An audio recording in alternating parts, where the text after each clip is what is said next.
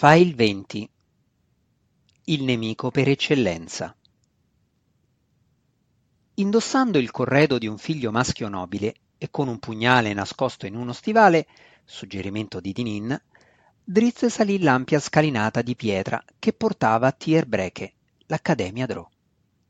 Drizzt arrivò in cima e passò tra i giganteschi pilastri sotto agli sguardi impassibili di due guardie, studenti dell'ultimo anno di Melì Magtere. Due dozzine di altri giovani Drò vagavano disordinatamente, ma Drizzt li notò a malapena. Tre strutture dominavano la sua vista e i suoi pensieri. Alla sua sinistra si ergeva l'appuntita torre di stalagmite di Sorcere, la scuola di stregoneria. Drizzt avrebbe trascorso lì dentro i primi sei mesi del suo decimo e ultimo anno di studi. Davanti a lui, sullo sfondo, giganteggiava la struttura più imponente, Arak Tinilit, la scuola di Lot, scolpita nella pietra e con le sembianze di un ragno gigantesco. Secondo la valutazione Drò, questo era l'edificio più importante dell'Accademia e perciò era normalmente riservato alle femmine. Gli studenti maschi erano alloggiati all'interno di Arak Tinilit soltanto durante i loro ultimi sei mesi di studio.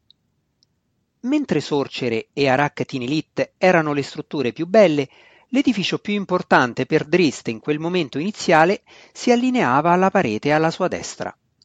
La struttura piramidale di Melì Magtere, la scuola dei combattenti, questo edificio avrebbe costituito l'abitazione di Drist per i prossimi nove anni. I suoi compagni, si rese conto ora, erano gli altri effi scuri che vagavano nel complesso, combattenti come lui, che stavano per iniziare il loro addestramento formale. La classe di 25 allievi era insolitamente numerosa per la scuola dei combattenti.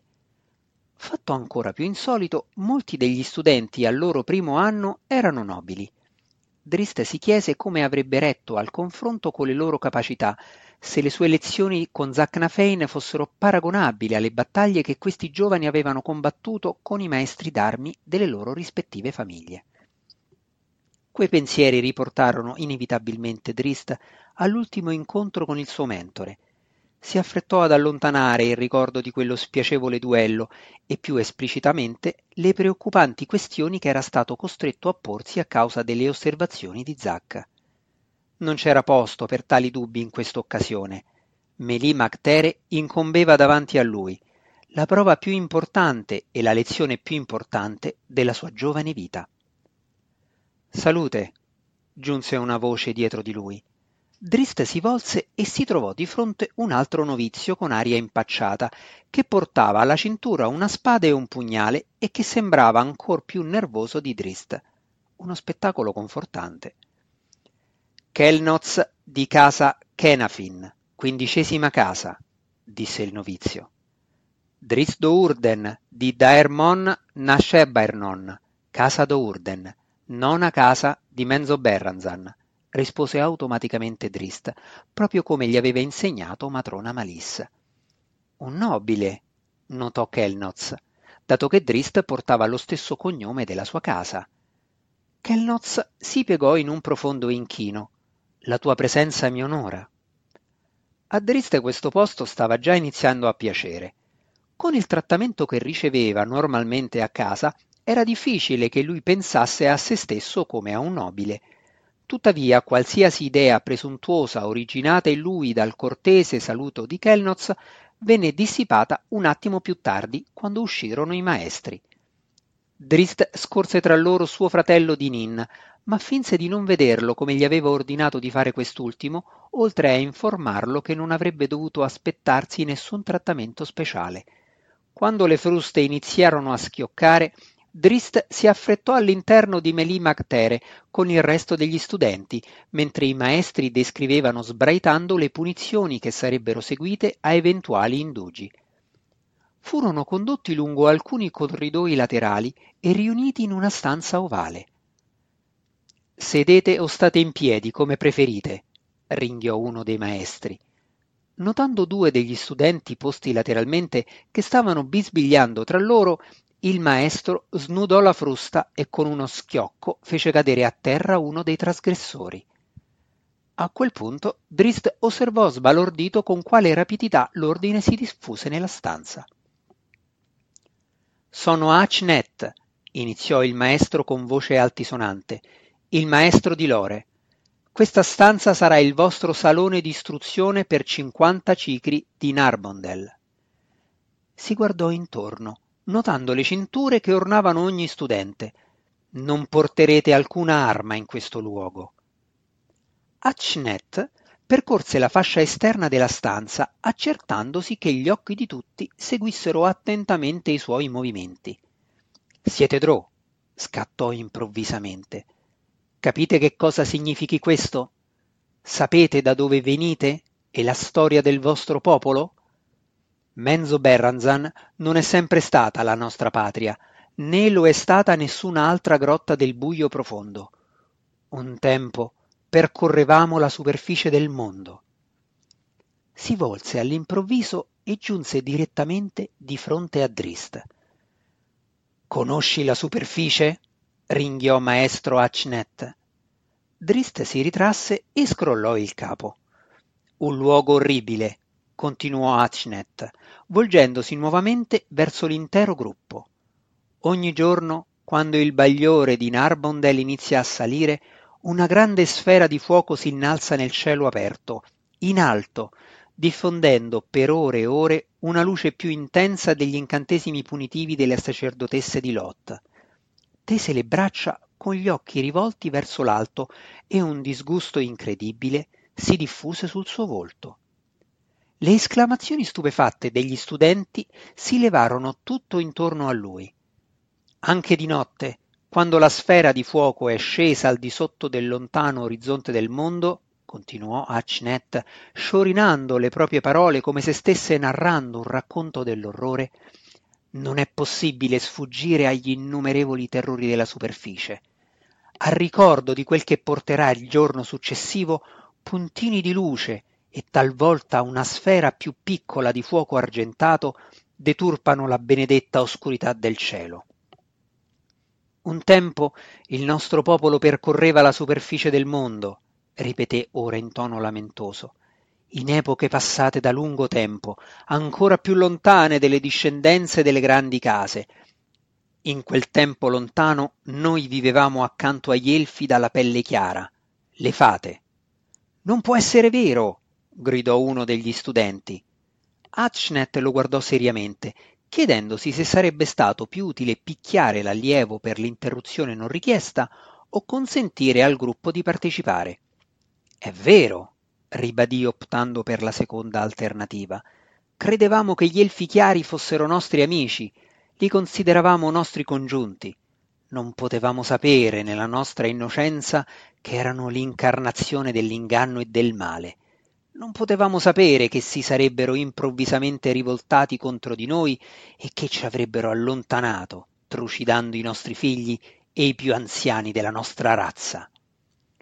Senza pietà, le fate malvagie ci perseguitarono nel mondo in superficie.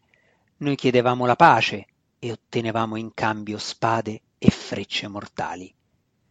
Fece una pausa. Il suo volto si contorse in un sorriso maligno, sempre più ampio. Poi abbiamo trovato la dea. Sia lode a Lot! giunse un grido anonimo.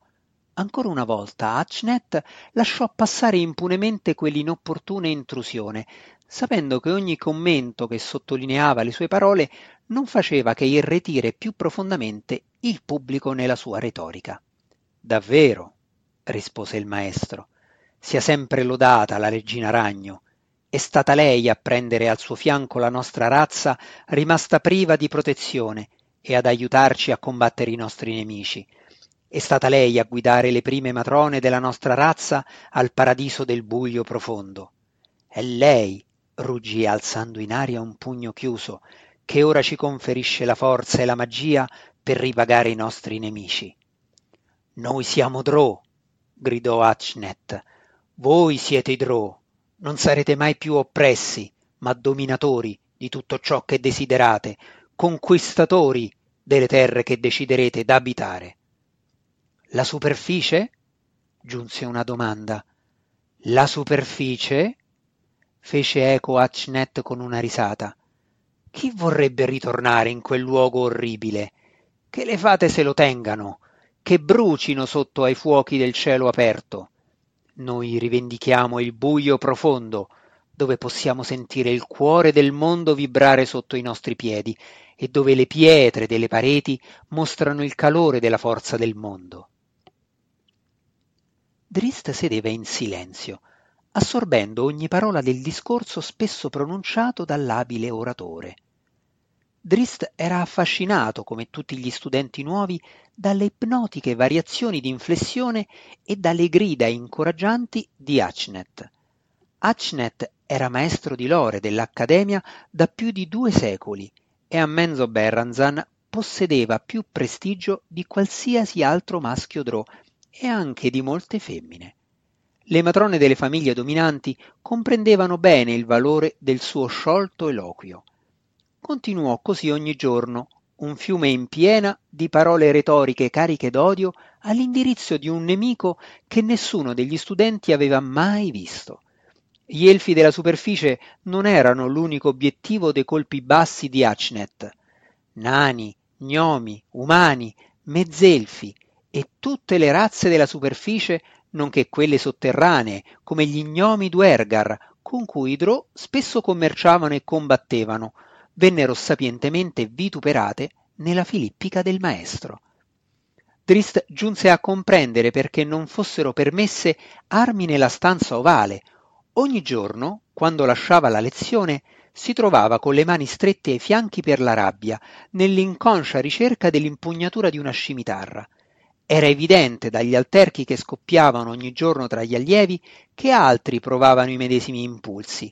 Sempre, tuttavia, il fattore primario che manteneva un certo margine di controllo era la menzogna del maestro riguardo agli orrori del mondo esterno e il legame confortante del patrimonio comune degli studenti. Un patrimonio, sarebbero ben presto giunti a credere gli allievi, che conferiva loro un numero già sufficiente di nemici da combattere, senza che dovessero indugiare pure nelle lotte tra loro. Le lunghe ore che scorrevano lentamente nella stanza ovale lasciavano agli studenti poco tempo per familiarizzare. Condividevano alloggi comuni, ma i loro molteplici doveri al di fuori delle lezioni di Hachnet, servire gli altri studenti e i maestri, preparare i pranzi e pulire l'edificio, davano loro a malapena il tempo sufficiente per riposare.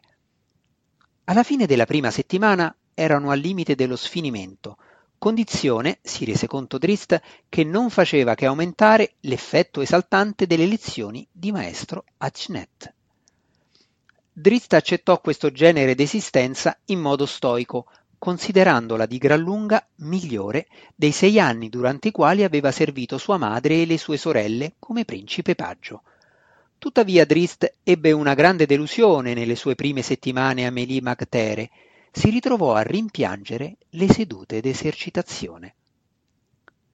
Una sera sedeva sul bordo del suo rotolo di coperte e biancheria da letto, tenendo una scimitarra davanti agli occhi scintillanti, ricordando le molte ore impegnate nei combattimenti simulati con Zacna Fein.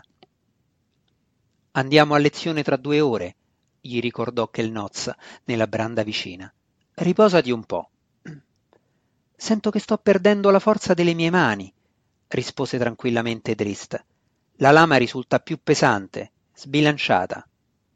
La grande mischia avrà luogo tra soli dieci cicli di Narbondel, disse Kelnoz. Lì farai tutta la pratica che desideri. Non temere, qualsiasi forza si sia assopita durante i giorni con il maestro di Lore verrà ben presto riacquistata. Per i prossimi nove anni le tue mani lasceranno raramente quella tua bella lama.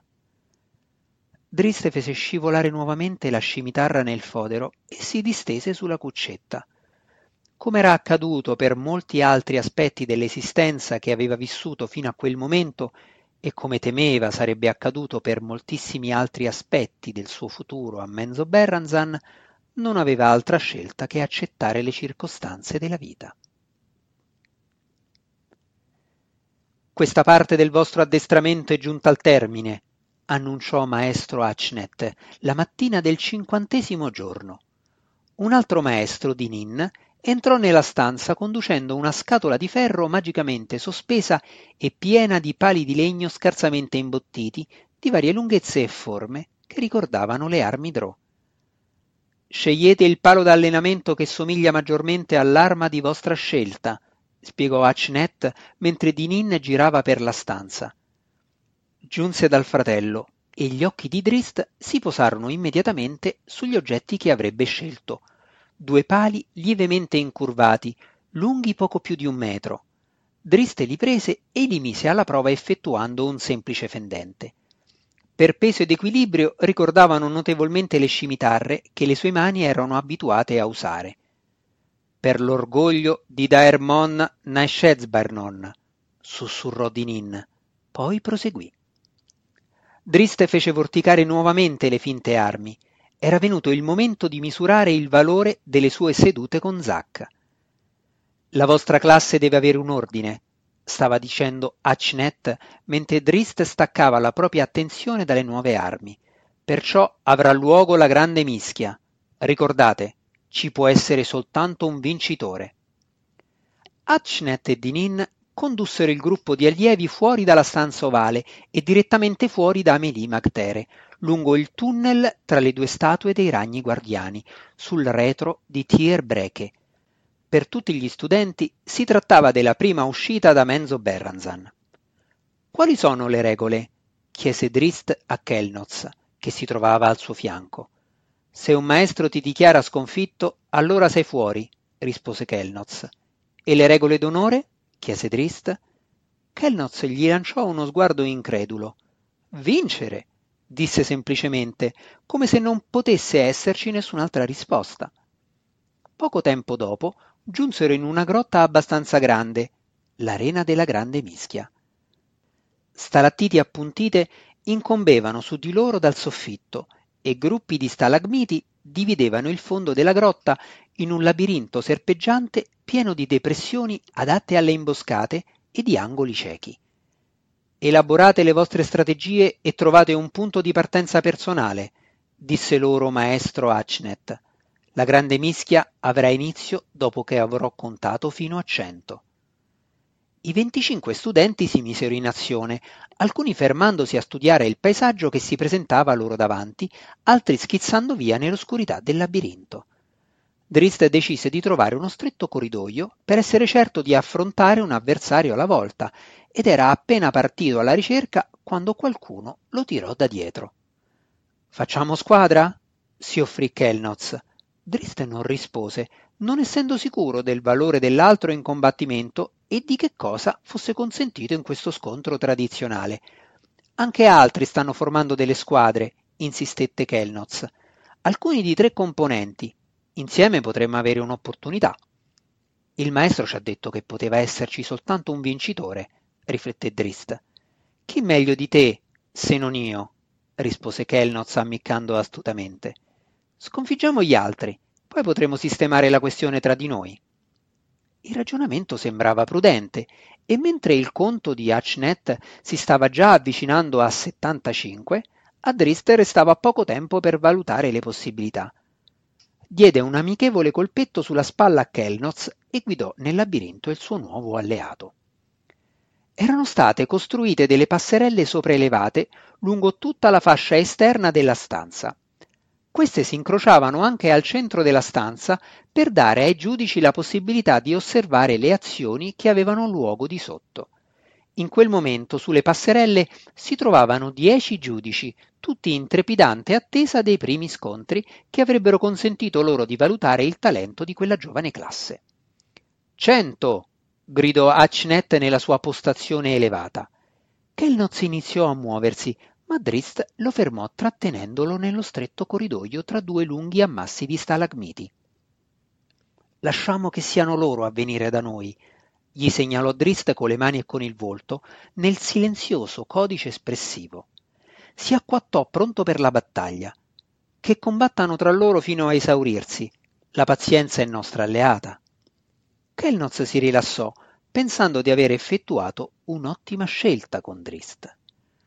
Tuttavia la loro pazienza non fu messa a dura prova, perché un attimo dopo uno studente alto e aggressivo penetrò all'improvviso nella loro posizione difensiva con un lungo palo a forma di lancia.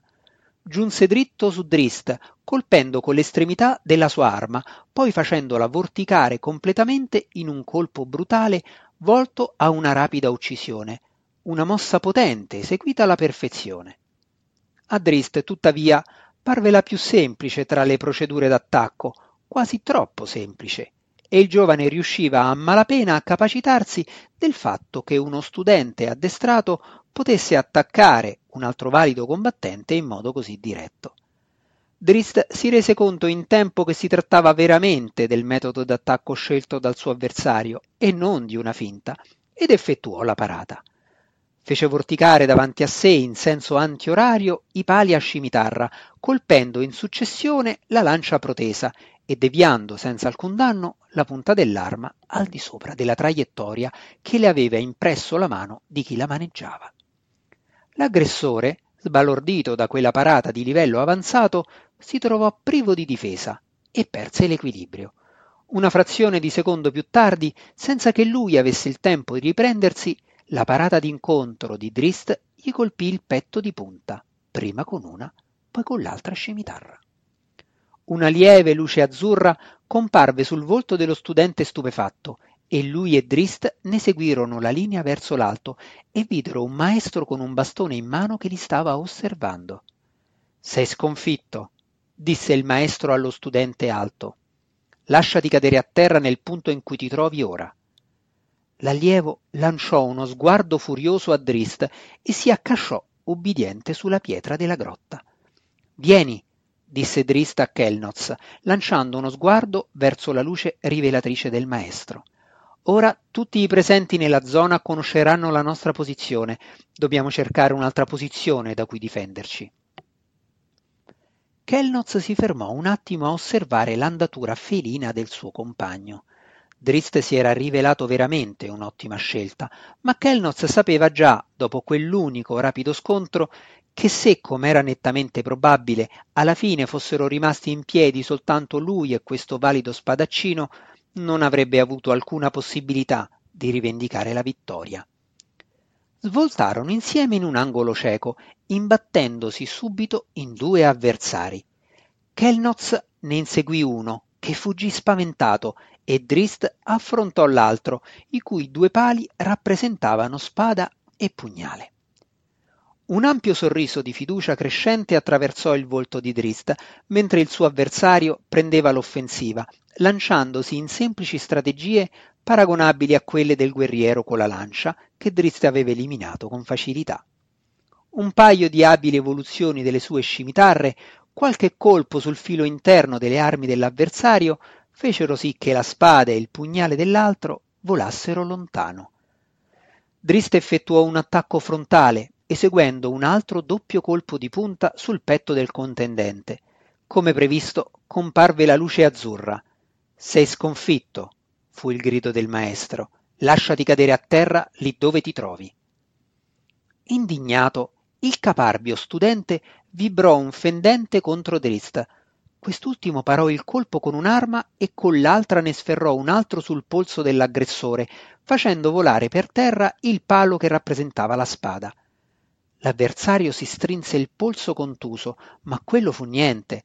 Un fulmine accecante scaturì dal bastone del maestro che stava osservando la scena, prendendolo in pieno petto e scagliandolo tre metri più in là contro un gruppo di stalagmiti. La vittima si accasciò al suolo gemendo in preda a un dolore terribile, mentre una brillante linea di calore si levava dal suo corpo bruciato che giaceva contro la fredda pietra grigia. Sei sconfitto ripeté il maestro. Drist stava per andare in soccorso del drò caduto, ma il maestro espresse un enfatico no. A quel punto Kelnoz tornò a fianco di Drist. È scappato, iniziò a spiegare, ma scoppiò in una risata quando vide lo studente atterrato. Se un maestro ti dichiara sconfitto sei fuori, ripeté Kelnoz di fronte allo sguardo sgomento di Drist. Vieni, continuò Kelnoz. Ora la battaglia è al culmine. Andiamo a divertirci. Drist pensò che il suo compagno era piuttosto borioso, dato che non aveva ancora usato le proprie armi. Si limitò a scrollare le spalle e lo seguì. Il loro incontro successivo non fu così facile. Entrarono in un doppio passaggio che serpeggiava intorno a varie formazioni rocciose e si trovarono ad affrontare un gruppo di tre. Sia Drist che Kelnoz si resero conto che si trattava di nobili appartenenti a famiglie di rilievo. Drist si lanciò verso i due alla sua sinistra, entrambi armate di singole spade, mentre Kelnoz si mise all'opera per respingere il terzo. Drist aveva scarsa esperienza nel combattimento contro più di un avversario, ma Zack gli aveva insegnato abbastanza bene le tecniche di una simile battaglia.